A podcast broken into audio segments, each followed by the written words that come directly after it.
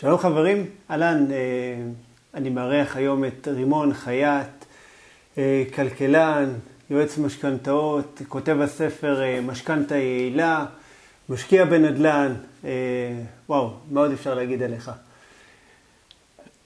תלמיד, קודם כל, כל הזמן ממשיך ללמוד, עוסק בהתפתחות אישית הרבה, בהתפתחות עסקית. אה, עוזר לאנשים באמת להתקדם, לעשות החלטות כלכליות טובות יותר, בעיקר סביב רכישת דירה, אבל ממש לא רק. אוקיי, okay, יפה. ואיך איך התחלת בכלל את כל זה? מאיפה, מאיפה זה התחיל, אה, הרעיון אה, בכלל, אתה יודע, להתעסק בכל העניין של השקעות? אז משלב מאוד מאוד צעיר, אני חושב, שנכנסתי לשוק, או אני אתחיל לפני, אני בכלל גדלתי בחברה קומוניסטית. אה, אבל לא קומוניזם כמו ברוסיה, שיש כאלה שיש להם הרבה יותר וכאלה okay. אוקיי. שפחות, אלא קומוניזם אמיתי, קיבוץ. Oh. ולא היה כל כך עניין של אה, שיהיה לך יותר כסף וכל מיני דברים כאלה. כסף זה היה משהו מאוד מגונה, זה פוגע בשוויון, זה כל מיני דברים כאלו. אה, ולמעשה את הדרך התחלתי מאוחר יותר, זאת אומרת אחרי הצבא עוד עבדתי כמה שנים, התלבטתי מה ללמוד, למדתי כלכלה. לא לומדים בכלכלה, בלימודי כלכלה איך לעשות כסף, לומדים איך להיות שכיר ולספור כסף של אחרים, נכון. אה, בגדול. אבל אחר כך, גם כשעבדתי, ב... עברתי לעבוד בהייטק, והיו לי משכורות גבוהות, ואחרי זה גם הייתי בנקאי, והיה לי משכורת גבוהה. ראיתי שהעסק הוא לא מתקדם, זאת אומרת, יש לך משכורת גבוהה, אבל יש לך הוצאות גבוהות, ועם המשכורת, וראיתי גם לידי את אלה שכבר עשר שנים בתוך המסלול, ויש להם משכורת הרבה יותר גבוהה, אבל גם ההוצאות יותר גדולות, ובעצם אתה כל הזמן על אותו גלגל. כן. אה, ואז באמת חיפשתי נתיבים שהם שונים. ומתוך זה, קודם כל, אה, כמו הרבה אחרים, קראתי את הספר אה, אבא עשיר אבא אני, אבל כמו מעטים, לא חשבתי שזה שטויות, והנה הוא מרוויח רק כן. מלכתוב את הספר, אלא אולי אפשר גם תובנה או שתיים לקבל ממנו. ואני זוכר אפילו שקניתי את הספר לאחים שלי, אה, אנחנו חמישה בסך הכל, אה, וזה מאוד מאוד קנה אותי, ואחרי שזה מאוד קנה אותי, אז אמרתי, אוקיי, מה אני יכול לעשות עם זה? ההורים שלי, כמו שאמרתי, הם בני קיבוץ, הם שניהם נולדו בקיבוץ, לא היה לי אה, מאיפה לגייס הון נוסף, אז לאט לאט, זאת אומרת, הלכתי על דירות זולות. ו... זאת אומרת, יצאת מהקיבוץ, מה? אה, ג'ינס, ג'ינס, כמה טישרטים, אוקיי. אה, זהו פחות או יותר, ותואר ראשון במקצוע שמלמד אותך איך לספור כסף של אחרים. כן, אה, איך לעזור לאחרים לעשות כן, כסף. כן, כן. Okay. אוקיי. ו... וזהו, ומשם למעשה אני עד היום בדרך של אה, התקדמות אה, איטית, אבל אה, מתמדת, ואתה מתקדם לאט, אבל בהתמדה אתה מגיע כן. רחוק. קודם כל יפה שקראת את הספר אבא עשיר אבא אני, ואתה יודע, ויישמת אותו, כי באמת רוב האנשים קוראים את הספר הזה ואומרים אחלה ספר, ולא עושים שום דבר. גם אני קראתי אותו בערך כמעט לפני 20 שנה. למדתי ספר מעולה, ובאמת, איזה 15 שנה הוא הדהד לי בראש, אבל כלום לא עשיתי. ואחרי 15 שנה קראתי אותו עוד פעם, ואמיתי, הייתי עם דמעות בעיניים, איך כאילו חלפו להם 15 שנה, ו... והיה לי אוצר ביד. ולא מימשתי אותו, לא, לא עשיתי איתו שום דבר. אבל תסתכל על הצד החיובי, כי אחרי 15 שנה התחלת, ויש המון כן. אנשים שאני מדבר איתם נגיד, ואומרים לי, לא, עכשיו זה לא הזמן הנכון, פעם זה היה הזדמנות נכון. מצוינת, נכון. היום זה כבר לא, ואפשר. להעביר חיים שלמים בלהגיד, כן. פעם זה היה מצוין והיום כבר לא. ואז בעוד 15 נכון. שנה להגיד על היום שזה היה הזדמנות נכון. מצוינת. גם כשהתחלנו להשקיע בנדל"ן, אני ואשתי, אה, אז אמרו לי, כן, אבל כבר זהו, כבר היו עליות המחירים הגדולות, זה כבר too late, ואז כחלוני גם מילא את מס הרכישה, הכל, וזהו, פספס את הרכבת. אבל אה, לפעמים אתה, אתה אומר, הרכבת ממשיכה לנסוע. זאת אומרת, עוד עשר שנים יגידו, וואו, אז אה, לפני עשר שנים היה אחלה זמן אה, בכל זאת להיכנס להשקעות. כן, אני חושב שתמיד זה הזמן הנכון. אפשר לשים לב, מס רכישה זה נקודה מעניינת, כי אה, למעשה אנשים אומרים, כן, 8% מס רכישה, זה- וזה נכון, הכל נכון, אבל גם לפני זה, זה היה 6%. זאת אומרת, זה לא שפתאום נפל 8%, כן. אז ב-6% זה היה מצוין, וכשהעלו ב-2% זה פתאום קטסטרופה, זאת כן. אומרת, זה, אבל אנחנו כבני אדם, השינויים הם תופסים לנו המון תשומת לב. משהו שהוא כבר התקבע 30 שנה, 6%, זה כבר אנחנו אה, לא התייחסנו לזה, ופתאום. ש... בדיוק, כן. ופתאום התוספת, וואו, עכשיו זה כבר לא. אה, וזה שטויות, בעצם צריך לעשות חישוב יחד עם הכל. בדיוק. יכול להיות שכן, יכול להיות שלא, אבל בטוח שהתשובה היא לא גורפת. נכון. אני, משקיעים שה- שאני נפגש איתם ככה בליווי, אז הרבה פעמים אני אומר המס רכישה, 8% זה חלק מעלות הנכס. בדיוק. פשוט אתה בדיוק. מכניס את זה לתוכנית העסקית. אם זה מסתדר עם ההון ועם עם ה- עם הסכום שהגדרנו, מצוין. אם לא, אז בודקים מה, מה כן אפשר לעשות. זאת אומרת, נכון. לאיזה שווי נכס אפשר כן אה, להגיע, ואותו אנחנו בעצם הולכים לאתר. נכון, אה, המון פעמים באמת אנשים עושים חישוב שהוא, אה, יש לו כאילו כמה אה, סעיפים במקום להסתכל על דבר אחד. אני אתן לך דוגמה, כשקונים דירה מקבלן, אז יש תשלום לעורך דין של הקבלן. נכון. אז המון אנשים אומרים, טוב, אני לא פראייר לשלם לשני עורכי דין, כבר שילמתי לעורך דין של הקבלן, אז אני לא לוקח עורך דין מטעמי. כן. עכשיו, לדעתי בגלל זה בכלל נוצר העניין של לשלם לעורך דין של הקבלן, כי הרי הקבלן היה יכול להגיד, זה חלק ממחיר הדירה, וזה נכון. ההוצאות שלי, כמו שלא שילמת ישירות לאדריכל, אתה לא למה שתשלם כן. ישירות, זה עובד של הקבלן. אבל יש פה איזושהי מניפולציה שעבדה מאוד על אנשים, ואז הם באים בלי עורך דין.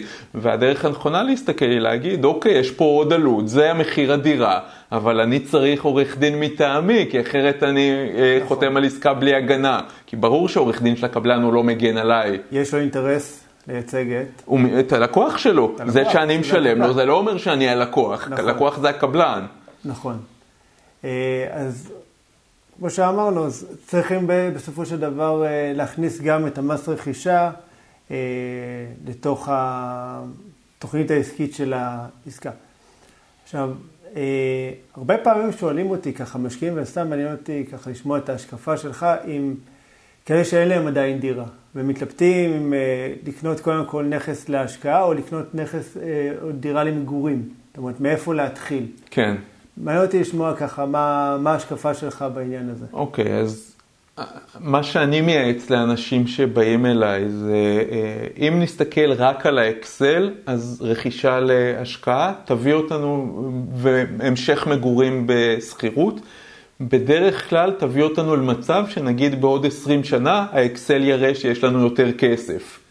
אבל אה, אם זה מתאים רק לחלק מהאנשים, זאת אומרת, אם העובדה שאנחנו אה, נמצאים בשכירות את ה-20 שנה הבאות, או את ה-10 שנים, לא משנה, את אותה תקופה שאנחנו החלטנו לעשות את זה, תגרום לנו לעוגמת נפש כל כך גדולה, או לעול נפשי כל כך גדול, בגלל שאנחנו מדי פעם צריכים לעבור דירה, או בגלל שעשינו פשרות כאלו ואחרות, שהדלת היא לא בצבע שרצינו, או כל מיני דברים כאלה שאליי אישית לא מדבר, אבל כן. יש הרבה אנשים שזה כן מדבר אליהם. אותם אנשים שהעובדה שבגלל האקסל עשו משהו שהוא לא מתאים לאופי שלהם, אז בעוד 20 שנה יהיה להם פחות כסף, לא יותר כסף.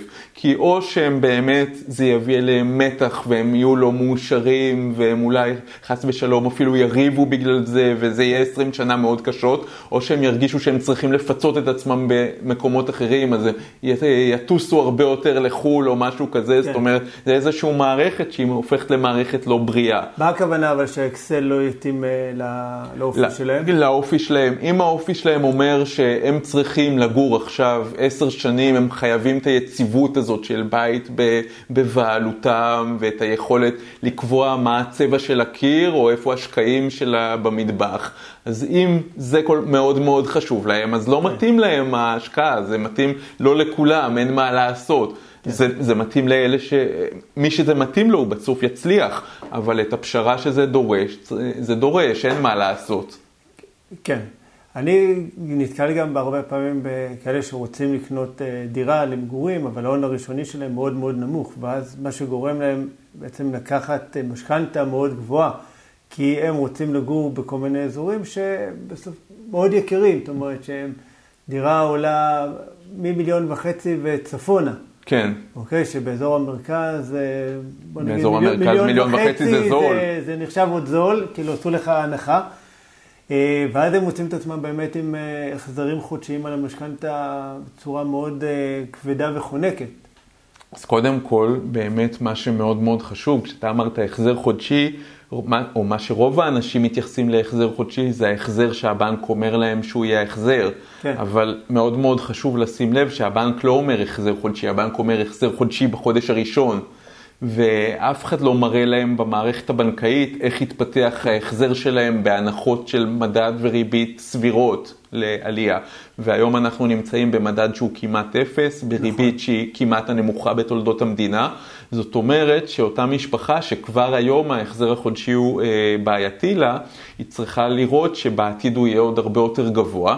ולא רק שהוא יהיה יותר גבוה, אלא אם היא בתחילת דרכה, יכול להיות שגם ההוצאות שלה יהיו יותר גדולות, כי יהיה עוד ילדים, okay. אוקיי. יהיה עוד דברים, ואותה משפחה באמת עלולה להגיע לקריסה. אוקיי, okay. זאת אומרת, אז, אז מה העצה שלך, זאת אומרת, נניח עכשיו זוג צעיר שהולך לקחת משכנתה, הוא הולך לקנות את אה, דירת החלומות הראשונה שלו, אוקיי? Okay? אז רגע, תן לי לעצור okay. כן. אותך. הדבר הראשון שאני מציע לאנשים לעשות זה להוציא מהלקסיקון שלהם דירת חלומות. אוקיי. Okay. אתה לא מחפש דירת חלומות, זה לא טוב לחפש דירת חלומות, אתה צריך את המקום הסביר שבו תוכל להיות מאושר.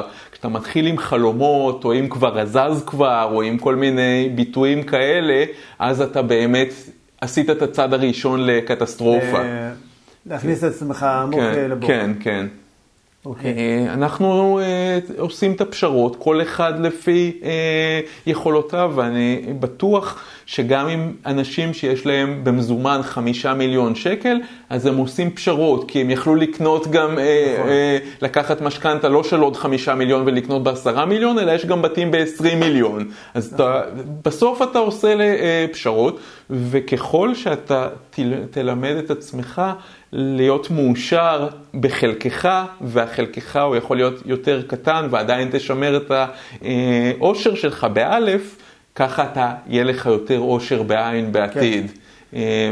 דיברנו קודם על הבית שלי וזה, לנו היה מאוד חשוב לגור בבית עם גינה, mm. אבל כן, היה, לא היה, היה לנו פחות חשוב שהשכונה תהיה ממותגת כשכונת יוקרה, או שהעיר תהיה אה, ממותגת כעיר אה, יוקרתית.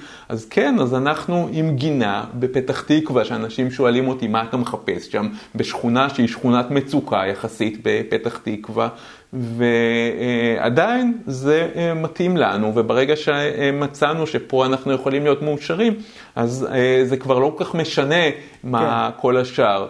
וזה אימון שאנשים, הבנתי שאתה גם עוסק באימון אה, אישי ודברים מהסוג הזה. רפואה סינית. בדיוק, אז, אז חלק כן. מאוד מאוד גדול מההצלחה העסקית זה קודם כל להבין שכל השטויות האלה של איזה סוג טלפון יש לך, איזה אוטו אתה נוסע, כל מיני דברים כאלה, הם בסוף די חסרי משמעות, או בכלל. נכון. איך, למה זה בעל משמעות? כי אנשים אחרים אומרים לך, כן. איך אתה נוסע באוטו כזה, למה אתה לא מחליף את הטלפון הישן או כל מיני שטויות. אבל אם אתה מפסיק להסתכל על אותה, מה שאומרים לך מבחוץ, כי אותם אלה שאומרים לך, אם תשאל אותם בכנות, רובם לא מאושרים. אז למה אתה נכון. מקבל, ולא מצליחים גם בעיניים שלך, אז למה אתה מקבל מהם עצות בעצם על הניהול של החיים שלך? תכלס. שמע, זאת אומרת, אני גם מסתכל קצת, אתה יודע, על הסביבה שאני גר בה, וגם אנחנו עשינו סוג של פשרות, הלכנו, לא, במקום לקנות במרכז, הלכנו קצת אה, טיפה פריפריה, וקנינו אחלה דירה, במחיר שבמרכז בחיים לא היינו יכולים לקנות. וזה היה סוג, מצד אחד סוג של פשרה, אבל עדיין גם שם אתה רואה את העניין הזה של כל פעם להחליף אוטו יותר, אה, לג'יפ יותר גדול ולג'יפ יותר משוכלל ולהחליף אה, מדירת ארבעה חדרים לחמישה חדרים לשישה חדרים, מדירת גן לפנטה. זה לא נגמר. נכון. ואנחנו כהחלטה אה, משותפת, החלטה כלכלית משותפת, החלטנו שאנחנו נשארים בבית שלנו. ואנחנו נוסעים במכוניות שנוחות לנו, אוקיי? ולי ולאשתי לא הכי חשוב עכשיו איזה אוטו יש לנו, אם הוא אם הוא ג'יפ והוא חדש, העיקר שלוקח אותנו מנקודה A לנקודה B, ויש מזגן, ויש, כן, ויש הרי- מערכת סטריאו. בדיוק, הרי עולם הפרסום הוא משקיע עשרות מיליוני שקלים בשביל לשכנע אותנו שזה לא דרך החיים הנכונה, להישאר עם אותו אוטו עשר שנים, אה, כשהוא קצת מתחיל לעשות רעש, במקום להחליף את האוטו, להחליף את המערכת סטריאו, שאפשר להגביר קצת, אבל, אה, אבל אה, כל החיים שלנו זה הפוך, ואני רואה את האנשים, גם אלה שיש להם יחסית משכורת מאוד גדולה, וגמרו לשלם משכנתה אה, דירה של שלושה מיליון ברמת השרון, ואז הם באים אליי לייעוץ כדי לשדרג את אותה דירה לדירה בחמישה מיליון. ובעצם מה קרה לאותם אנשים כשהם כאילו שדרגו ועברו לשכונה יותר טובה? שוב הילדים שלהם נמצאים בכיתה עם ילדים עוד יותר עמידים, ושוב הם אלה שכאילו מאחור, כן. ולמה?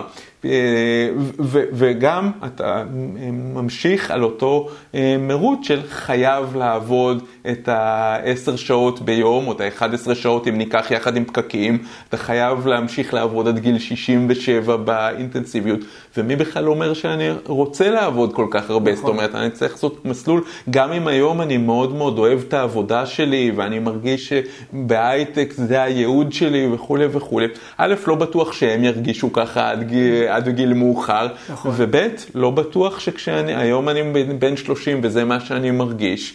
ויכול להיות שבגיל 50 או בגיל 40, כמו שקרה אצלי, אני כבר לא אמצא את הידיים והרגליים שם וזה כבר יפסיק להתאים לי. אז לבנות את החיים שלי על משהו שהוא יצטרך להתמשך עד גיל 67 זה לא נכון. הרבה יותר טוב זה לייצר מצב שיש לי כמה מקורות ואז אני יכול בכל שלב לפתח עוד משהו.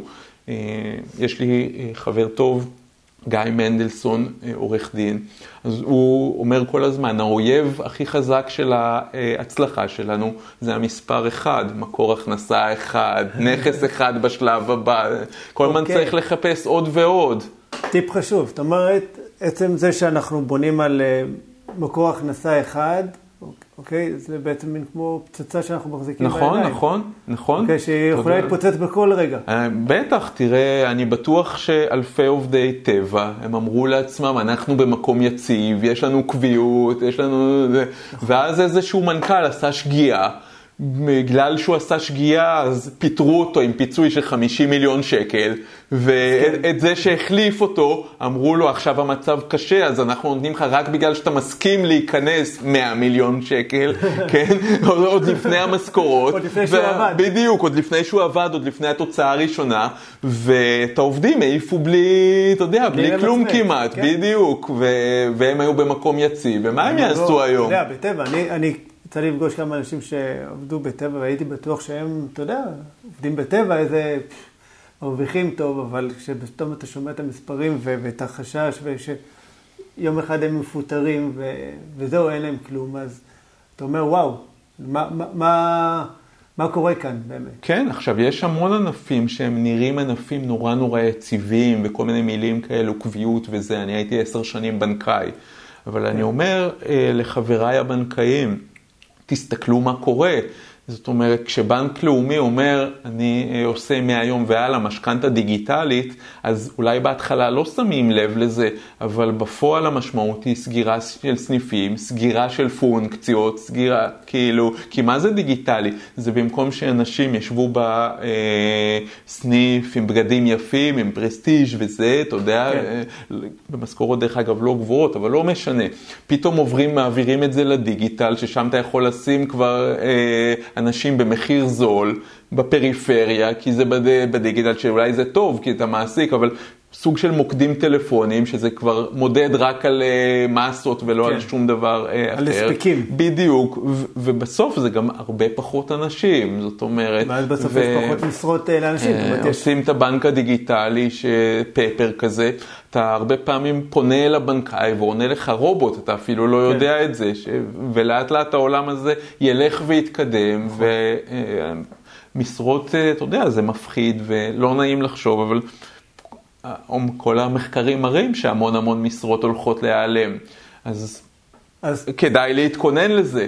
אז לא לשים את כל הביצים בסל אחד, אוקיי? ולפזר אותו. נכון. ה, בעצם לחלק את, ה, את ההכנסות שלנו שיהיו מכמה מקורות הכנסה. מכמה, נכון. אוקיי? שזה מאוד מאוד חשוב. אה, זה משהו שגם גם אני ואשתי מאוד חשוב לנו תמיד ליישם, ותמיד אנחנו מנסים להיות פתוחים לזה, אבל מאיפה מתחילים? אז קודם כל... עכשיו בא לך זוג צעיר, או אומר, אוקיי, סבבה, הבנתי, זה אחלה רעיון, אבל מאיפה אני מתחיל? מה זאת אומרת מאיפה אתה מתחיל? זאת אומרת, אוקיי, הבנתי שעכשיו אה, אה, אני רוצה לעשות את זה באמצעות נדל"ן, אוקיי? נניח ככה למקום שקרוב mm-hmm. לליבנו. אה, מאיפה מתחילים, לפי דעתך? איך, איך, איזה עצה היית נותן ככה למישהו שרוצה רק להתחיל אה, להשקיע? אז קודם כל צריך להבין, זה נראה לנו מאוד מאוד אה, מסוכן, בעייתי, מפחיד, כי זה סכומי כסף שהם קצת יותר גדולים מהסכומים שאנחנו רגילים אליהם בחיי יום-יום. וגם כל החיים חינכו אותנו לא לקחת על עצמנו חובות, ופתאום אני, מה, אני אקח עכשיו הלוואה של 400 אלף שקל או כן. 500 אלף שקל, אני אהיה בעל חוב אה, וכולי. אבל בעצם, אם יש לנו נכס ויש לנו חוב, הכל הפיך. הדבר הכי חשוב שכדאי לזכור זה שגם הטעות, המחיר שלה הוא לא מאוד גדול, הוא הרבה יותר קטן מלא לעשות כלום בסופו של דבר. אז זה לא כל כך משנה, זאת כן. אומרת, תעשה, תבחר איזושהי עיר, אני לא מאלה שאומרים, בואנה, שם זה המקום שיהיה הדבר הבא, אלא... אני אעצור אותך רגע, אני אתעכב שנייה על העניין של חוב, מה שאמרת, זאת אומרת, צריך להבין שיש בעצם אה, חוב טוב ויש חוב רע. זאת אומרת, אם אתה עכשיו הולך, לוקח חוב בשביל לקנות אה, איזה ג'יפ חדש, ודאי. אז אה, מה לעשות, אחרי, החזקת אותו שלוש שנים, אחרי שלוש שנים יש עליית, ירידת ערך לג'יפ. קנית את הג'יפ עכשיו ב-200 אלף שקל, אחרי שלוש שנים הוא יהיה שווה אולי 150 אלף שקל. תתפוס אותי במילה, לא מוביל גדול במכוניות. אתה רואה, אז אמרת שנשתמש כן. אולי בלוח, אז יש לנו חוב רע. הוא לצריכה, חוב טוב להשקעה. עכשיו, גם המילה צריכה וגם המילה השקעה, לפעמים אנשים מתבלבלים. כי הם חושבים, למשל, שכשהם קונים את הדירת מגורים שלהם, אם הערך שלה יעלה, זה בעצם היה השקעה טובה. כן. אבל זה, זה צריכה, למה? כי זה זרם הוצאות. נכון. וזה זרם הכנסות. זאת אומרת, גם דירת המגורים, אם למעשה, אה, אם היא גורמת לנו להוציא כסף מהכיס, יש לנו, אה, אנחנו משלמים עליה ארנונה, אנחנו משלמים חשמל, אנחנו משלמים את כל מה שקשור ל... נכון. צריך מדי פעם לשפץ, אז בסוף זה זרם של הוצאות, לא זרם של הכנסות, אז ברור לנו שזה עדיין אה, חוב רע, שזה חוב לצריכה. זה, ויכול להיות שנחליט שאנחנו כן רוצים לעשות את זה, כי כמו שאמרתי, אנחנו רוצים לגור, ב, אבל שלא נבלבל את עצמנו, שלא נשקר את עצמנו, כן. ונחשוב שאם קנינו בית ב, למגורים במיליון, והיום הוא שווה מיליון 200, אז כאילו יש לנו עוד 200. נכון. לא, אין לנו עוד 200, בדיוק, תביא את ה-200. לא, אנחנו לא נמכור עכשיו ונלך לגור ברחוב. נכון. אנחנו, אז, אז ה-200 האלה אין להם משמעות בעצם לחיי היום-יום שלנו. לעומת זאת, אם יש לנו חוב טוב ואנחנו מתחילים לקבל זרם של הכנסות ממנו, אז ברור שאני יכול להתנהל, גם אם היום השכירות מכסה את המשכנתה, יש למשכנתה תאריך סיום, ואני יודע נכון. שבאותו תאריך יהיה לי עוד 3,000 שקלים שאני יוכל באמצעותם להקטין את שעות העבודה שלי, אולי אפילו לא לעבוד בכלל, להיות, בדיוק, להיות פחות לחוץ מזה שיפטרו את אחד מבני הזוג, כי לפחות 3,000 שקלים כבר יש לי שלא תלויים מהעבודה. ואם. אני אחזור על זה כמה פעמים, אז בהתחלה 3,000, 6,000, 9,000, 9,000 שקלים, אתה כבר יכול לחיות. נכון, וגם הרבה פעמים מנכסים, זאת אומרת, נניח מנדל"ן, אה, בוא נגיד ככה, אם מסתכלים על ההיסטוריה, אז לרוב תמיד יש עליות ערך. אולי הן לא יהיו גדולות כמו בעשר שנים האחרונות שהיו, אבל גם אם זה 2% בשנה, זאת אומרת, אחרי אפילו... אה, לא יודע מה, אה, חמש שנים, יש לך עלייה של 10%, עדיין הרווחת. כן. כן. הג'יפ אה, בדרך כלל עוד עשר שנים הוא כבר לא ישווה כמעט. הג'יפ ביום שאתה יוצא איתו מהסוכנות הוא מוריד מערכו איזה עשרה, עשרה, חמש עשרה אחוז, זאת אומרת כן. באותו יום. אבל... עסקה משתלמת. כן. בסדר, אז נכון, אבל זה בדיוק מה שאמרנו, שאם אתה אה, מלמד את עצמך אה, שהג'יפ הוא לא הערך שלך, הוא כולה הערך של היבואן, כן. אה, אז אתה כבר עוזב את הג'יפ ואתה באמת יכול להתפתח באמת. ואת הפעולה הזאת של להבין שהג'יפ הוא לא, הוא לא אתה, אלא הוא האוטו שלך, זה באמת כל הספריית ספרים כן. וכל הכנסים, ואני כל הזמן גם מעביר כנסים, אבל גם הולך לכנסים נכון. בתחומים שונים, גם של התפתחות אישית, גם של התפתחות עסקית, והרבה מזה זה באמת להבין איפה הערך שלך. אני, אני חושב שבכלל כל הנושא של התפתחות אישית, אה, וגם אפילו התפתחות כלכלית, אם אפשר לקרוא לזה, זה ביחד, פיננסית, זה ביחד, בוודאי. הוא, הוא, הוא חייב, זאת אומרת, מי שבאמת רוצה להפוך אה, להיות משקיע ולה, ולעשות את זה פעם אחרי פעם, ולא לקנות איזה דירה אחת ככה להשקעה איפשהו בפריפריה, mm-hmm. להחזיק אותה עכשיו 20 שנה, אלא אה, להתחיל לצבור באמת הון מנכסים וליצור לעצמו מה שנקרא הכנסה פסיבית, הוא חייב גם לעבור את התהליך הזה של התפתחות אישית. זאת אומרת, לשנות את הצורה שבה הוא מסתכל על הדברים, את, ה, את האמונות, שלרוב זה אלו אמונות מגבילות, וזה חייב לבוא באמת עם, עם העבודה הפנימית הזאת. כן, מספרים, אני, כנסים. אני רוצה, אני לא כל כך אוהב את המונח הכנסה פסיבית, אני מצטער. אוקיי, אה, מדוע? אני אגיד לך למה, כי אנשים אחרי, אה, הם מרגישים קצת מרומים כשאומרים להם הכנסה פסיבית, למה? כי הם אומרים לעצמם, רגע, פסיבי אני נח ונכנס כסף, אבל הנה, כשמתחלפים דיירים, אני צריך לנסוע לעפולה להראות את הדירה, אני צריך, כן. אז רגע, זה לא פסיבי, בעצם יש לי עבודה נורא קשה, איך אני אסע עכשיו לעפולה? אז אני אומר דבר אחר, אני אומר, אותה דירה בעפולה מכניסה 30 אלף שקל בשנה. כן. בשביל זה הייתי צריך לטרוח נגיד 10 שעות באותה שנה, אז זה לא פסיבי, אבל זה עבודה במחיר של 3,000 שקל לשעה. נכון. אני מקובל עליי. מקובל. נכון, עוד פעם. תן לי עוד שעות שאני יכול להרוויח עליהן 3,000 שקל. אבל זה, זה גם הרבה פעמים הגורם המעכב, זאת אומרת שאני מספר שאני משקיע בפריפריה. אומרים לי, מה, עד הפריפריה? אתה נוסע עד קריית אתא? אוקיי? וואו, כן, שעתיים. שעה נסיעה, שם מוזיקה בספוטיפיי, נהנה, יש לי מזגן באוטו, הכל טוב. נכון. בינתיים קצת מדבר בטלפון, אה, אוקיי? ואותו אחד שאומר לך את זה, אז הוא עצמו 60 שעות בשבוע אה, נוסע כל הזמן לעבודה וחוזר, ונוסע וחוזר, כן, בשביל לקבל בסוף נגיד 15 אלף נטו או משהו כזה, אבל אם מה-15 אלף האלה תוריד את כל ההוצאות שהוא היה צריך בשביל לעבוד, זאת אומרת נגיד את האוטו השני, את הבגדים היותר כן. יפים, בסוף אתה רואה שבשביל העבודה הוא קיבל הרבה פחות ממה שהוא חשב שהוא נכון. מקבל. כי יש לה, גם שכיר יש לו הוצאות, אה, לעצמאי זה מאוד ברור שלצד ההכנסות יש לו נכון. הוצאות שהוא מוציא. שכיר לא חושב על זה, אבל זה קיים בדיוק אותו דבר. כן. אז אוקיי, אז יש לנו חוב רע, חוב טוב, הבנו. עכשיו, אה, מאיפה אנחנו מתחילים? זאת אומרת, אה, התחלנו מקודם להגיד אה, שצריך להתפקס על מקום אחד. כן. נכון? אה, אז בדיוק, אם רוצים עצמאי, אז בדרך כלל יש לאנשים קשר מסוים למקום מסוים, ואני לא בעד כל הפרדיגמות האלה של אוקיי, אני רוצה להשקיע, אני הולך לבאר שבע, כי כולם הולכים נכון. לבאר שבע. אתה רואה, כולם הולכים, אז אולי זה לא המקום שכדאי, כי אתה יודע, כן.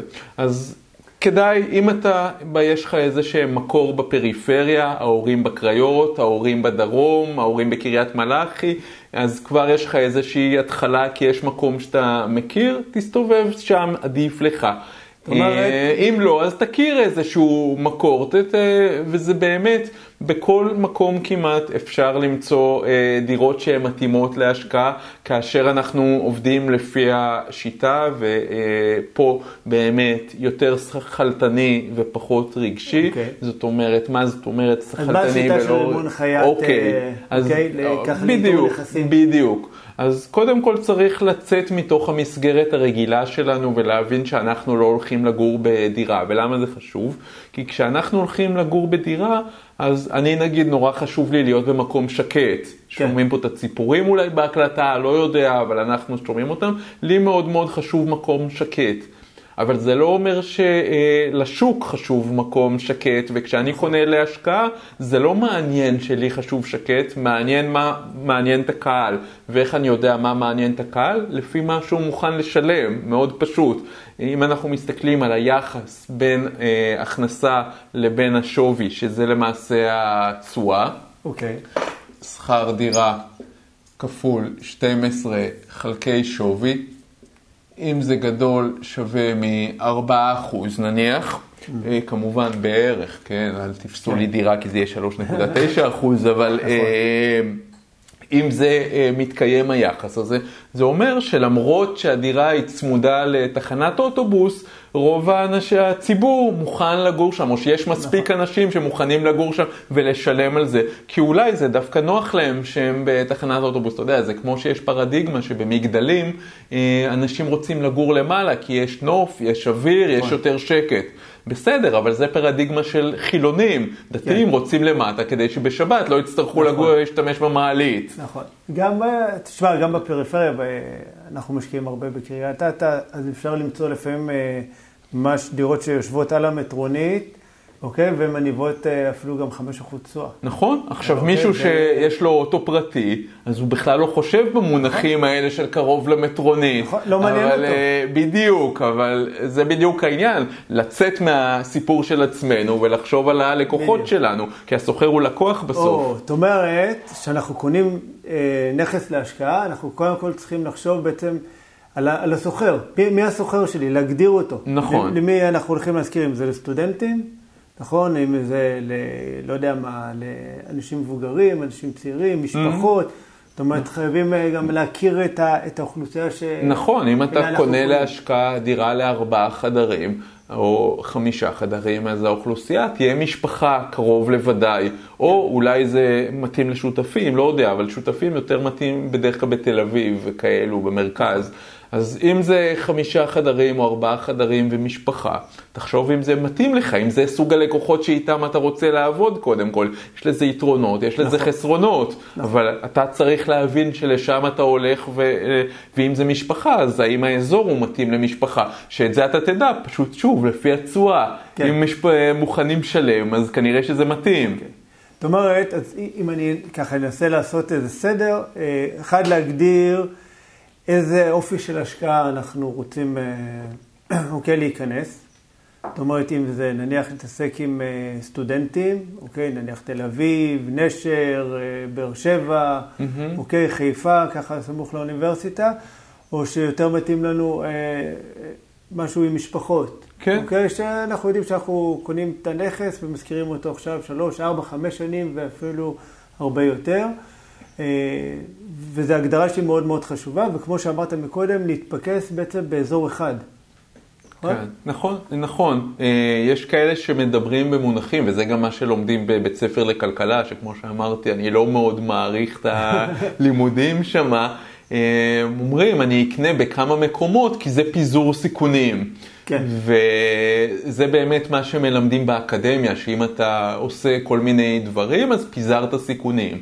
מה שלא מלמדים באקדמיה זה שאם אתה מתפזר, אז אתה מפסיד את ההתמקצעות. נכון. ו- ואז אתה אולי גם חשוף ליותר סיכונים מעצם זה שאתה לא מקצועי בשום מקום.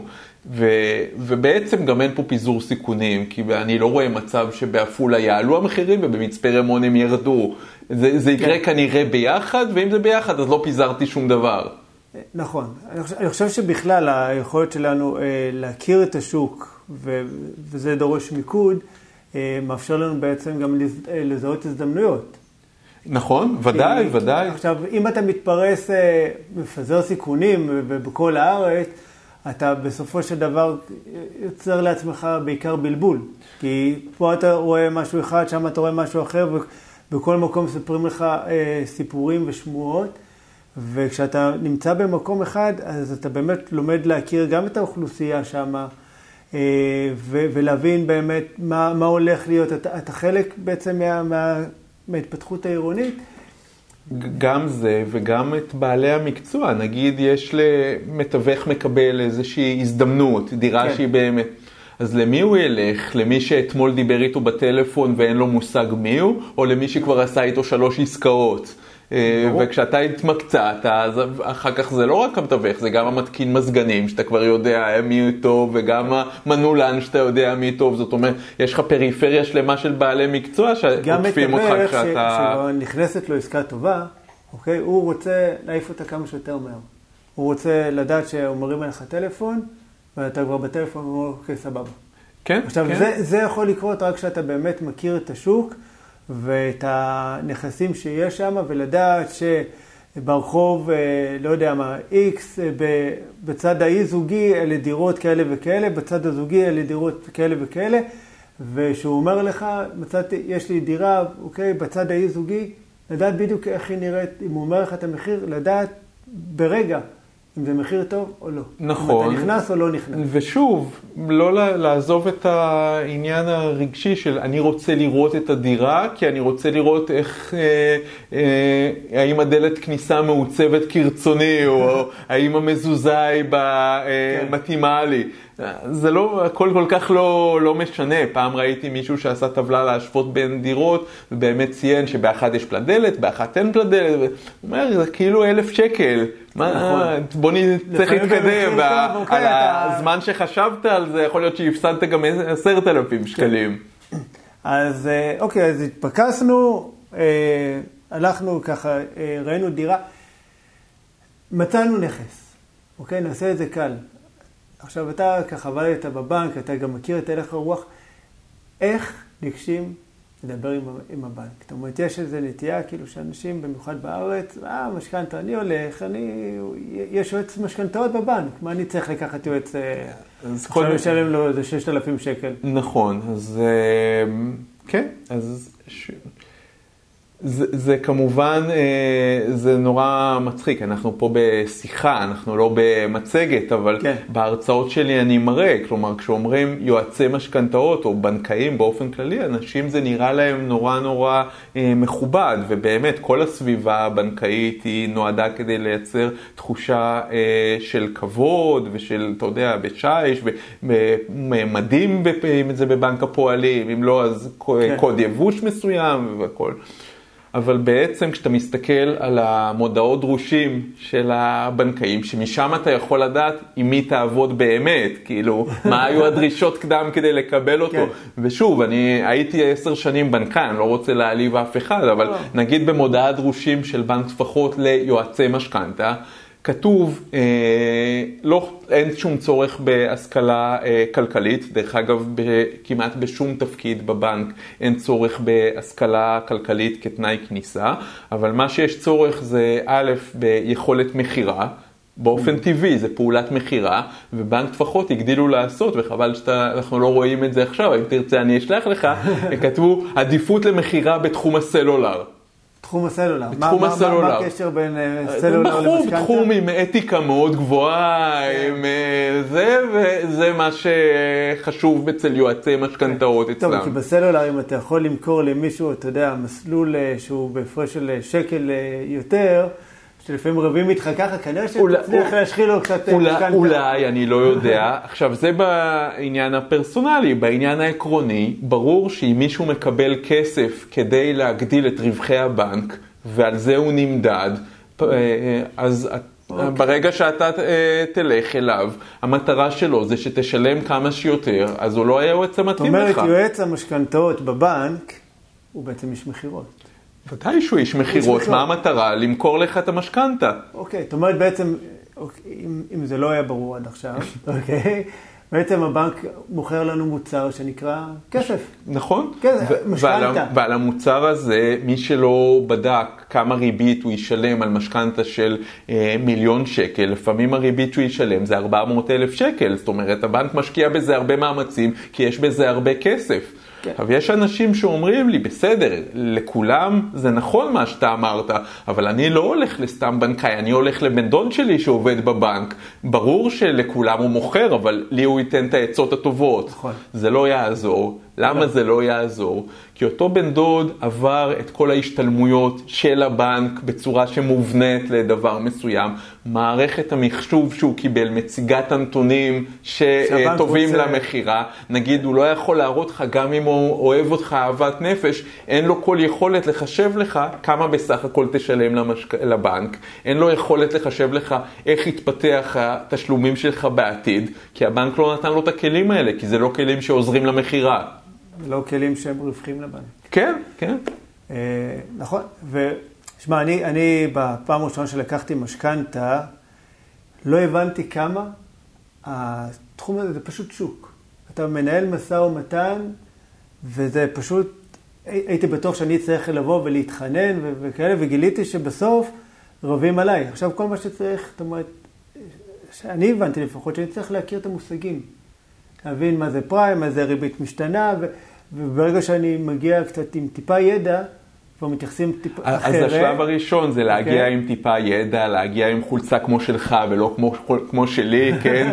אה, ו- וכמה דברים אה, חיצוניים מהסוג הזה. והשלב השני זה באמת להגיע עם הרבה ידע, עם לפעמים יותר ידע משל הבנקאי עצמו, נכון. ואז אתה עולה לרמה הבאה ביכולת שלך. כן. ל- להתמודד עם העניין. אבל נכון, אנשים הרבה פעמים הם בטוחים שההישג שלהם זה זה שהבנק אישר להם את המשכנתה. כן. אה, הם לא מבינים שזה השלב הראשון, וברור שהוא אישר גם, אתה יודע, גם מוכרת הנעליים שאני נכנס, היא מאשרת לי לקנות ממנה. נכון. וזה לא אומר שכדאי לי לקנות ממנה. אני מסכימה שתקנה ממני נעלי ספורט. בדיוק, ואני אגיד לך יותר מזה, אנשים אומרים לי, אני באתי לבנק ואני לקוח מצוין, אף פעם לא הייתי בחובות ואף פעם לא לקחתי הלוואות.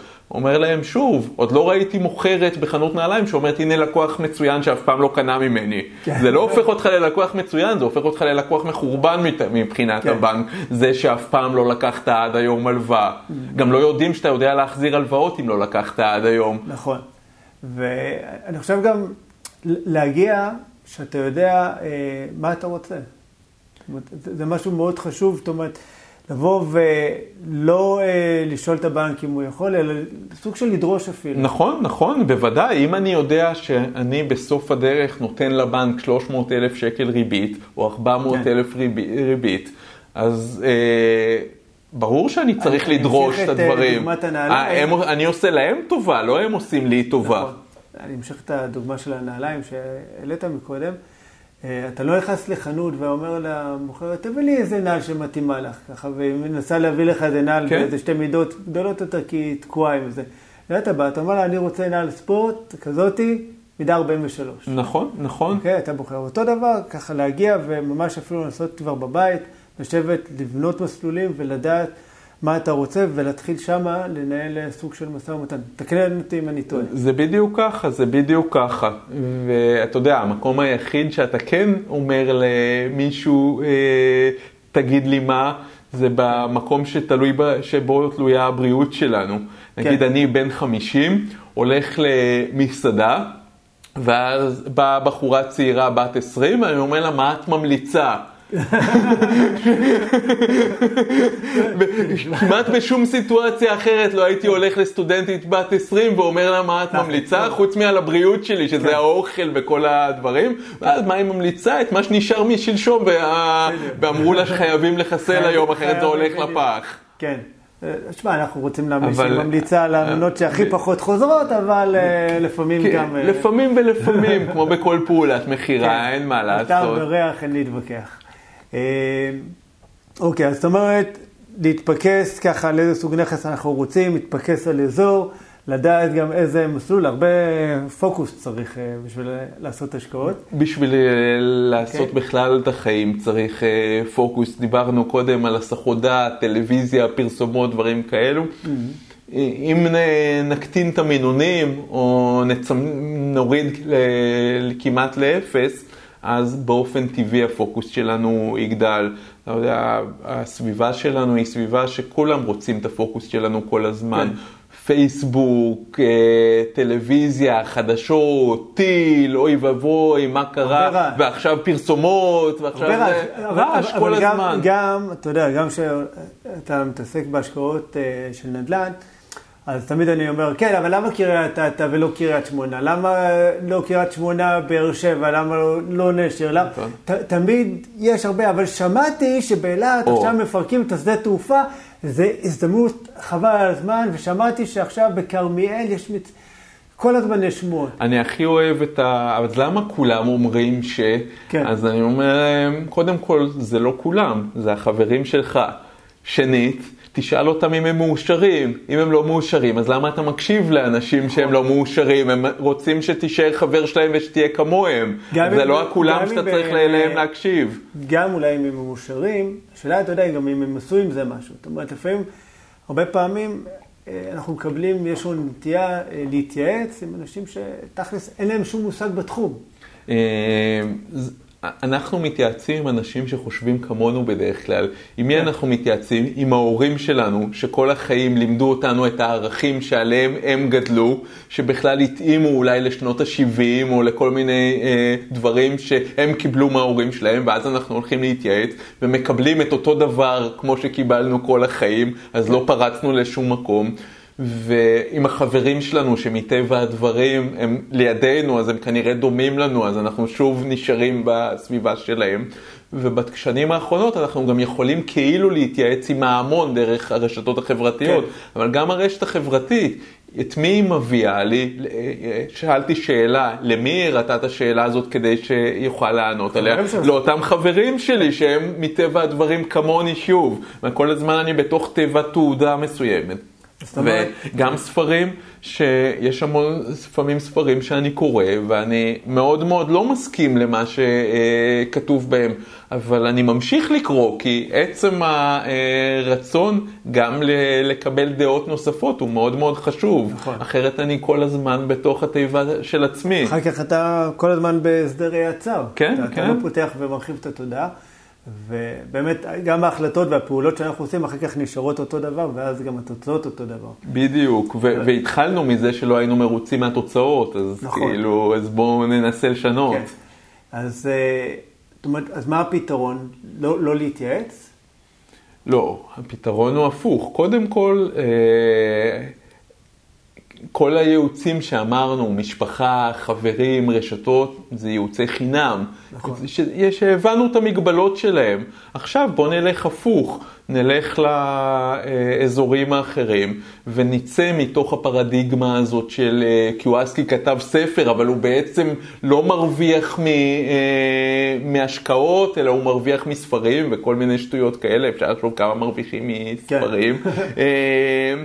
ואותו דבר יש ביוטיוב ובכל מיני מקומות. כן, בסוף אנשים, גם כאלה שנותנים לך המון מידע, ואני נותן המון מידע בחינם, הם בסוף צריכים גם להתפרנס, ואם אתה רוצה לעלות מדרגה, אתה הולך ומשלם כסף, ו... אה, ואתה מקבל ייעוץ שהוא באמת ממישהו שמוכן, בניגוד לחבר ששמע שני חצאי משפטים, שגם בתוך השני חצאי משפטים לא סיפרת לו הכל, כי אתה לא רוצה להגיד כמה אתה מרוויח, אז אתה מדבר בצורה מעורפלת. מספרים אה, עגולים. כן, כן, וכל מיני דברים באזור. שכאילו, בדיוק, באזור, ואתה לא בדיוק מספר מה אשתך חושבת, כי אתה לא רוצה לספר שרבתם נכון. אבל כשאתה יושב עם איש מקצוע ואתה משלם על הזמן שלו, אז הוא יושב איתך את השעתיים, שעתיים פלוס אפילו, וזה, פורסים את הכל, כולל מה אומר אבא שלך, מה, אומר, אה, מה אומרת החותנת שלך, ומה אומר, ובסוף מגיעים לתוכנית עבודה, שהיא התוכנית עבודה שכנראה תתאים לך הכי טוב, בתנאי שכמובן לקחת באמת יועץ, שהוא יועץ שאתה סומך עליו. תשמע, אחת העצות הטובות שאנחנו, אני ואשתי קיבלנו, אה, שהתחלנו להשקיע, זה לא לספר לאף אחד. אה, זאת אחת ה... זה אחת העצות הטובות, והאמת היא שלנו זה עשה מאוד טוב, כי אז אף אחד לא התערב לנו בדרך. כן. רק ככה שראינו שזה מתחיל באמת אה, לזוז ומתחיל לקרות וקורים דברים, ואנחנו, וואלה, זה באמת עובד, אז כבר, אתה יודע, התחלנו ככה לספר. כן. אבל אה, קודם כל עשינו את זה בשקט. וזה, וזה נתן לנו הרבה כאב ראש, כי אף אחד לא אמר לנו... מה קריית אתא, למה לא שמה, ומה אתם הולכים לפריפריה, וזה הרבה זמן, וכל בעצם האמונות שמגבילות, אוקיי, את, את, את, את האנשים לעשות. נכון, נכון. אז גם לי, חוץ מהנדל"ן והעסק וכל זה, אני גם שותף באיזשהו מיזם עסקי נוסף, בתחום לגמרי שונה, בתחום התיירות. וראיתי שנגיד מאימא שלי, אני כל הזמן מקבל ביקורת על זה שזה לא יצליח. ו... אז בסדר, אז יש נושאים שהם, אה, אתה יודע, אתה, חברים אתה יכול להחליף, כן. הורים אתה לא יכול להחליף, אבל אתה לא, יש גם נושאים אחרים לשוחח נכון. עליהם, זה, לא זה בסדר כן. גמור, זה... הכל טוב. תשמע, ההורים, וגם בכלל המשפחה וגם החברים, אני, אני חושב שהם לא מגיעים מתוך אה, מקום של... של לעשות לנו רע.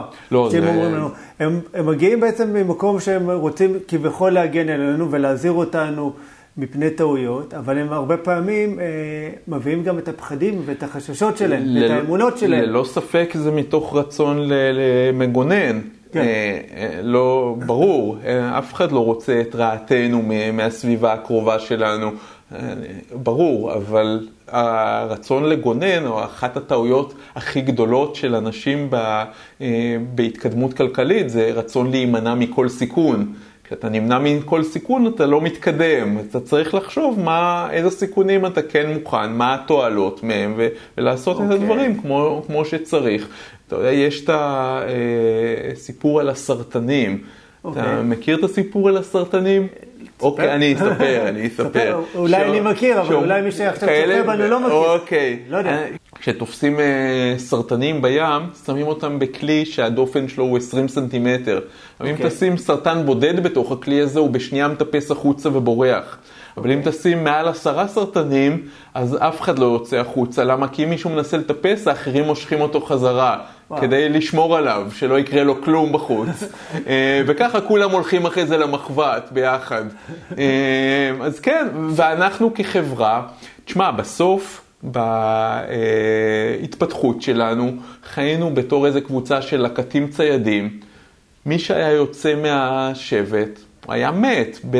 בן אדם זה חיה הרבה יותר חלשה מכל החיות שהיו ביער. כן. כל היכולת שלה להתמודד עם הסביבה, אנחנו אפילו לא יכולים בלי בגדים, לא יכולים, נכון. אנחנו לא מותאמים לשום סביבה שבה חיינו. קצת יותר מדי היכולת- בשמש, בדיוק, ואתה לא, מקבל- לא מתאימים לשמש, לא מתאימים לקור, לא מתאימים לשום דבר. היכולת היחידה שלנו הייתה להדליק אש מצד אחד ולחיות בקהילה מצד שני, שתהיה כן. אה, מגוננת איכשהו אחד על השני. ולכן אנחנו עד היום, מי שקצת יוצא מהשורה, ישר מנסים להחזיר אותו. נכון. מה אתה עושה? זה מסוכן. בדיוק, בדיוק. לך תעבוד כן. בטבע, מה- לך תעבוד בבנק. כשאני מדבר עם, אה, עם המשקיעים, אומרים, מה, עוד פעם משכנתה?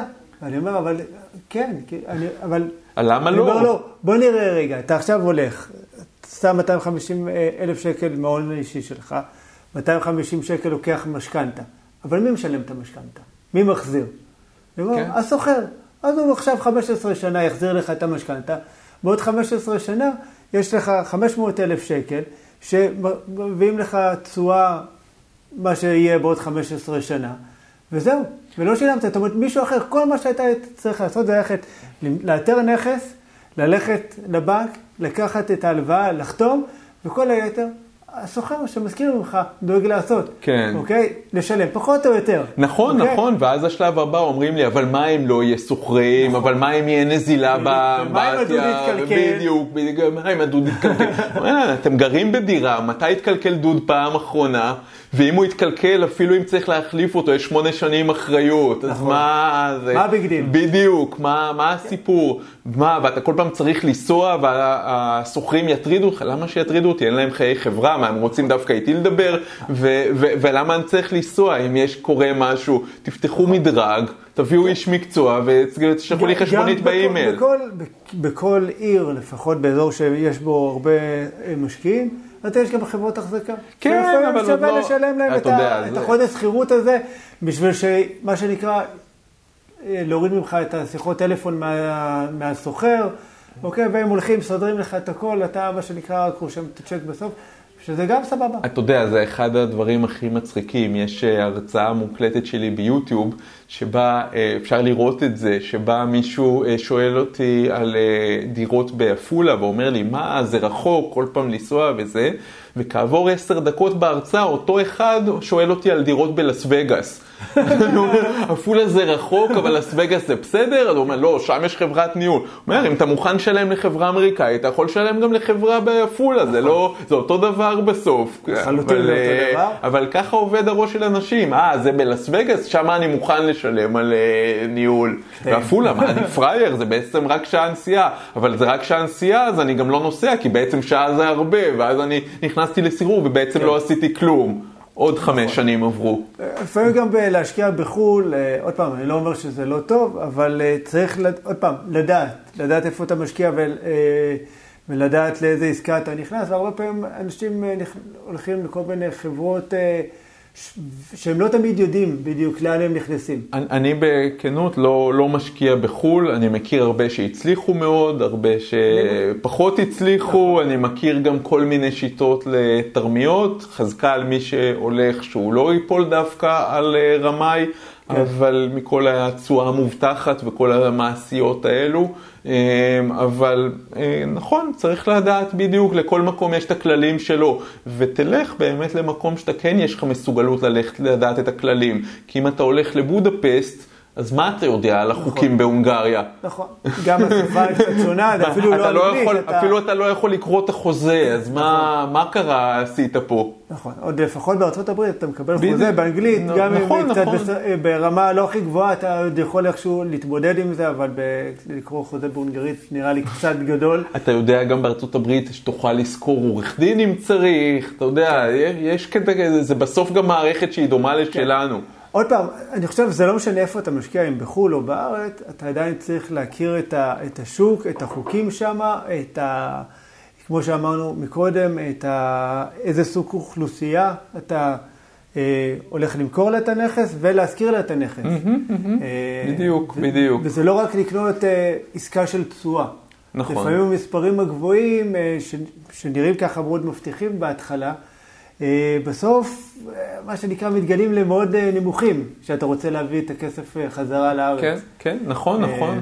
פתאום יש גם סיכוני מטבע, פתאום יש מערכות מיסוי ש... נכון. שונות, נכון? וצריך צריך עוד פעם, אני לא אומר לא להשקיע בחו"ל, אני אישית לא, לא משקיע בחו"ל, אני מאוד אוהב להשקיע בארץ, אני חושב שזה שכולם בורחים כרגע לחו"ל, מאפשר להמון הזדמנויות לקרות כאן.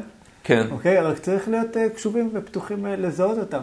כן. אה, יש משפט שפעם אמרו לי, עוד אה, בצבא, המפקד שלי תמיד היה אומר לי, שרק דגים מתים שוחים עם הזרם. כן. ו- ומאז אני ככה תמיד מזכיר לעצמי שאם כולם רצים, אוקיי, ככה תבחר להיות uh, מה שנקרא דג חי, ו- ותבדוק איפה, אתה יודע, איך אתה שוחה לפעמים נגד הזרם, ו- ועושה משהו שהוא נכון לך. אהמ. אה, ולא בגלל שעכשיו זה טרנדי, ובגלל שעכשיו, אה, לא יודע, מדברים, ו- בכלל בהשקעות נדל"ן, אני לא חושב שצריכים להיות טרנדים. זאת אומרת, משהו כבר טרנד, את הרווח הגדול כבר עשו מזמן. כן. זאת אומרת, זה כבר פספסת. אתה בדרך כלל מגיע ב peak, ואחרי ה peak הזה כבר ישנה איזו ירידה.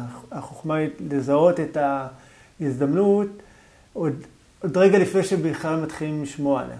אה, כן, אני פחות בחיפושי הזדמנויות, אני לא, אתה יודע, כי אנשים אומרים, למשל, בסדר, הפסדנו את ההזדמנות שהייתה במודיעין, שהקימו עיר חדשה, אז עכשיו נלך לכרמי גת, כאילו זה לא כן. קריית גת, זה כרמי גת, או שנלך לחריש. ושוכחים שיש קצת פערים בין שני הדברים, בין עיר שהיא בין שתי הערים הכי גדולות בישראל, ירושלים ותל אביב, לבין אה, אה, ערי פריפריה כאלו ואחרות. נכון. וכן, זה, זה לא אותו דבר ולא בהכרח מקום חדש הוא באמת הזדמנות, יכול לפעמים, יכול להיות שכן, יכול להיות שלא. אה, בינתיים נראה שלא, אבל יכול להיות גם שבעתיד זה ישתנה, אנחנו לא, לא יודעים. יודעים אבל גם... אנחנו לא יודעים. אבל אה, עוד דבר שאנשים תופסים אותו כהזדמנות, זה אומרים לעצמם, אני אקנה על הנייר, ואז תוך שלוש שנים המחיר בטוח יעלה, כי ככה זה תמיד קורה. כן. ואני, אה, תמיד אני שואל את האנשים, רגע, אתם קונים מקבלן שהוא רפה שכל, אז אה, איך הוא יבנה? הנה, מה פתאום רפה שכל? זה קבלן שהוא אה, כבר שנים, הוא מאוד ותיק, הוא בונה הכל, המון וזה. אז למה בעצם הוא לא מחכה שלוש שנים ומוכר לכם במחיר יותר גבוה? למה הוא נותן לכם לעשות את ההזדמנות הזאת, הכל כך ברורה הזאת? והסיבה... קבלן אה, מצפוני. כאילו. בדיוק, והסיבה שהוא לא... עכשיו, תמיד יש פערי ידע בין מוכר לקונה. אבל כשזה מוכר שהוא מקצועי כמו קבלן לבין קונה שהוא לא מקצועי, ו... כן. אז הפערי ידע עוד הרבה יותר גדולים. ואם למרות הפער ידע הזה הקבלן מוכר על הנייר, זה בגלל שהוא יודע לחשב את הדברים יותר טוב. הוא יודע לחשב גם את העלות מימון, הוא יודע לחשב גם את העובדה שאנחנו שילה, שנחכה שלוש שנים בלי שכר דירה וכל זה. והוא יודע שלא תמיד כל הקבלנים עומדים בהתחייבויות שלהם. כן. יש בזה סיכון גם. ערבות בנקאית, כל מיני סיסמאות כאלה, עדיין קיים סיכון. נכון. לא רוצה להרחיב בזה יותר מדי, אבל זה לא באמת ביטחון מלא למרות השם בנקאי. כן. והקבלן מוכן למכור לנו מקודם במחיר יותר זול, כי הוא עשה חשבון יותר טוב.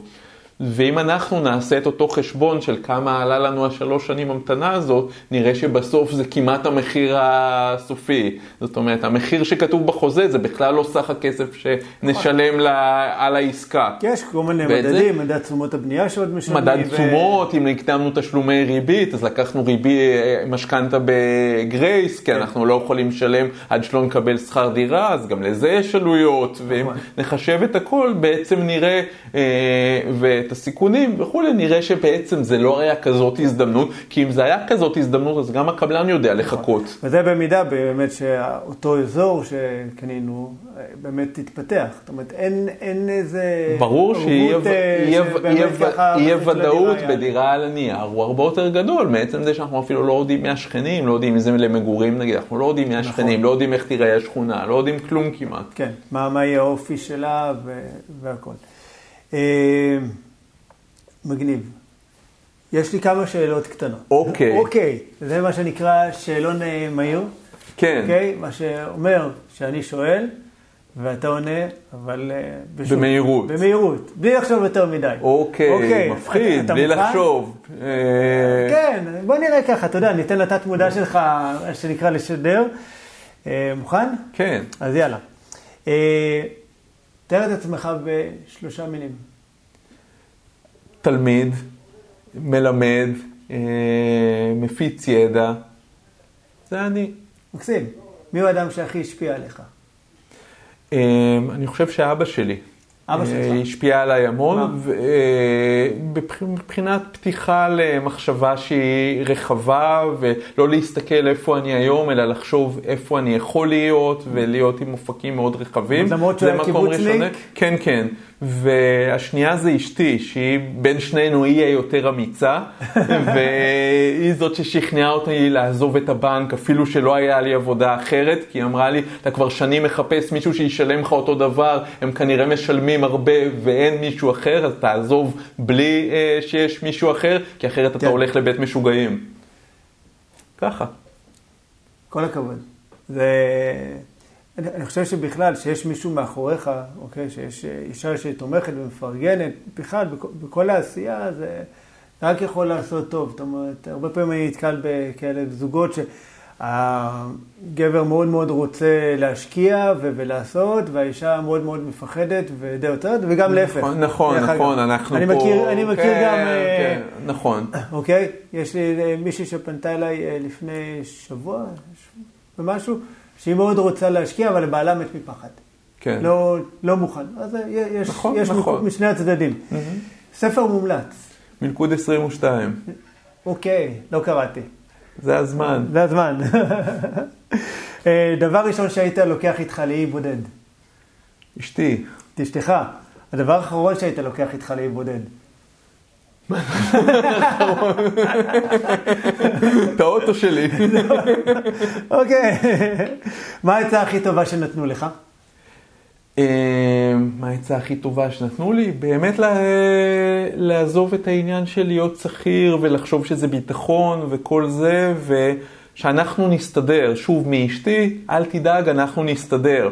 ותבין, כשהיא נתנה את העצה הזאת, היא עצמה כבר הייתה מחוץ לשוק העבודה הממוסד כן. בזה. זאת אומרת, היינו עם משכורת אחת, עם אה, משכנתה וכולי, ולמרות זאת היא אמרה לי, אל תדאג, אנחנו נצטער. רואה המון אומץ, המון תעוזה נראה לי, והרבה אמונה, אתה יודע, לסמוך כזה, נכון, להיות בטראסט. כן, כן, ש... כן, נכון, נכון. עושים את הדבר הנכון. כן. כל הכבוד. זה מקסים. עד היום. כל הזמן, אל תדאג, יש סדנה, יבואו אנשים, לא יבואו, אל תדאג, יהיה בסדר. Mm-hmm. איזה תחביב יש לך? איזה תחביב יש לי? המון המון קריאה, mm-hmm. המון המון אה, אה, לימוד, קצת אה, אה, חול, רכיבה על אופניים קצת, שבזמן האחרון הזנחתי, אבל אני בהחלט אה, אה, כן. שואף לחזור. מתחיל אביב. בדיוק, בדיוק, כן. אמ, איפה אתה רואה את עצמך בעוד עשר שנים? פחות או יותר אותו דבר, אבל יותר בגדול. זאת אומרת, אני לא... אה, בעוד עשר שנים אני אמור להיות לפי כל התוכניות. בהתחלה הבטחתי גיל 45 לאשתי, קיבלתי ארכה לגיל 50, שגם אוטוטו מגיע, אה, שאני לא אהיה חייב לעבוד בשביל אה, שנוכל לחיות.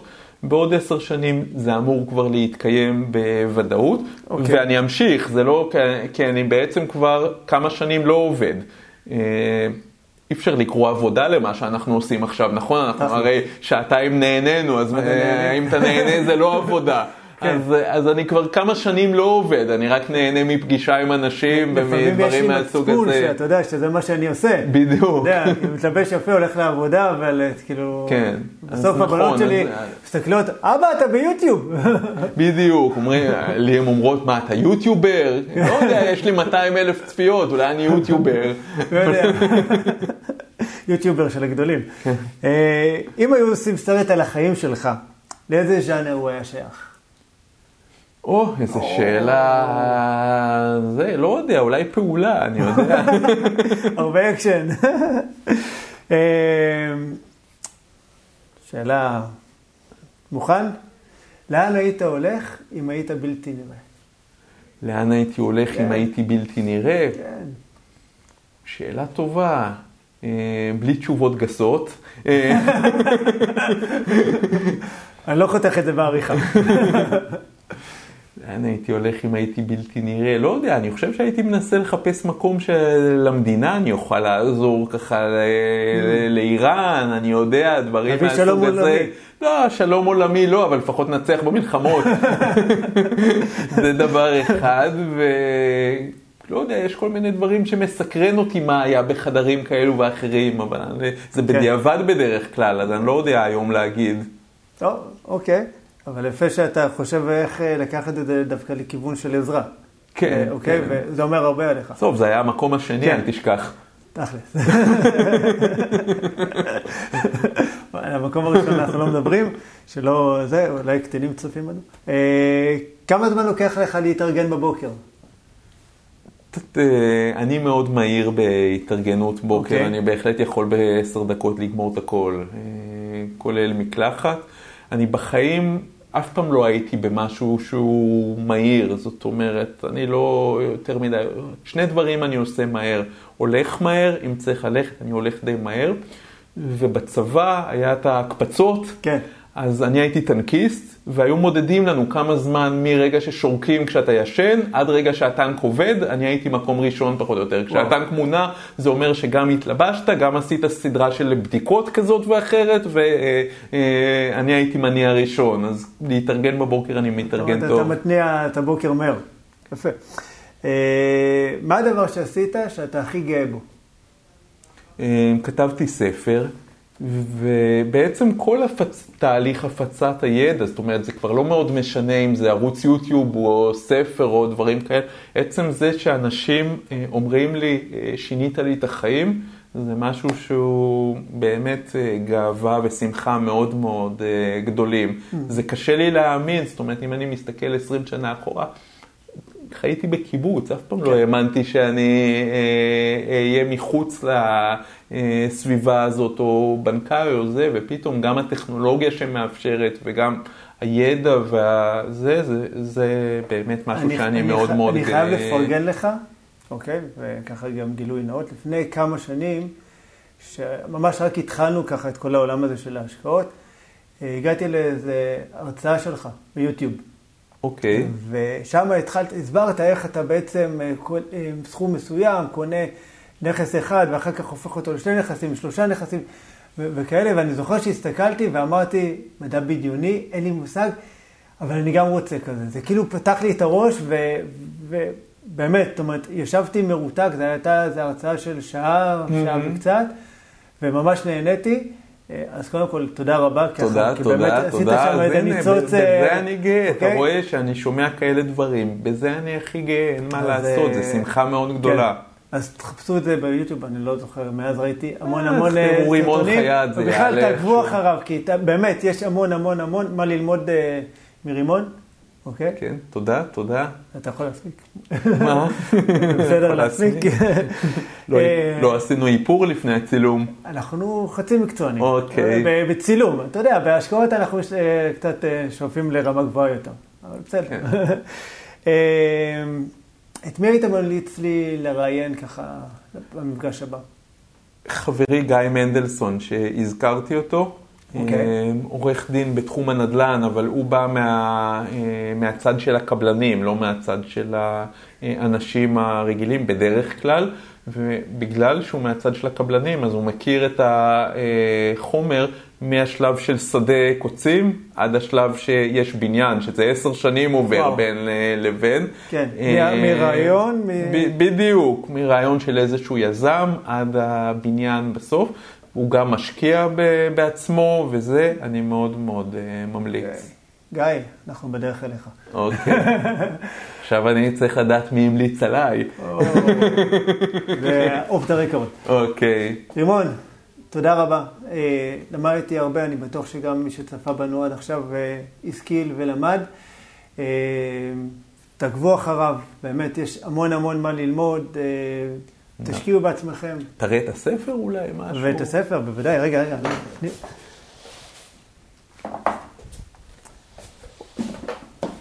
וזה הספר. משכנתה יעילה. משכנתה יעילה. ממליץ בחום, אה, אני רכשתי אחד, אז אה, תודה. ממליץ גם לכם, עוד רגע הוא יחתום לי. אם כבר אה, אני קונה ספר מהסופר, אז חתימה לא תזיק. תודה רבה, תודה לך. וכיף. היה לי לעונג גדול. למדתי הרבה ונהניתי, תודה על האירוח. אוקיי. וניפגש אה, אחלה. במקומות טובים. תודה כן. לכם. ביי חברים. להתראות.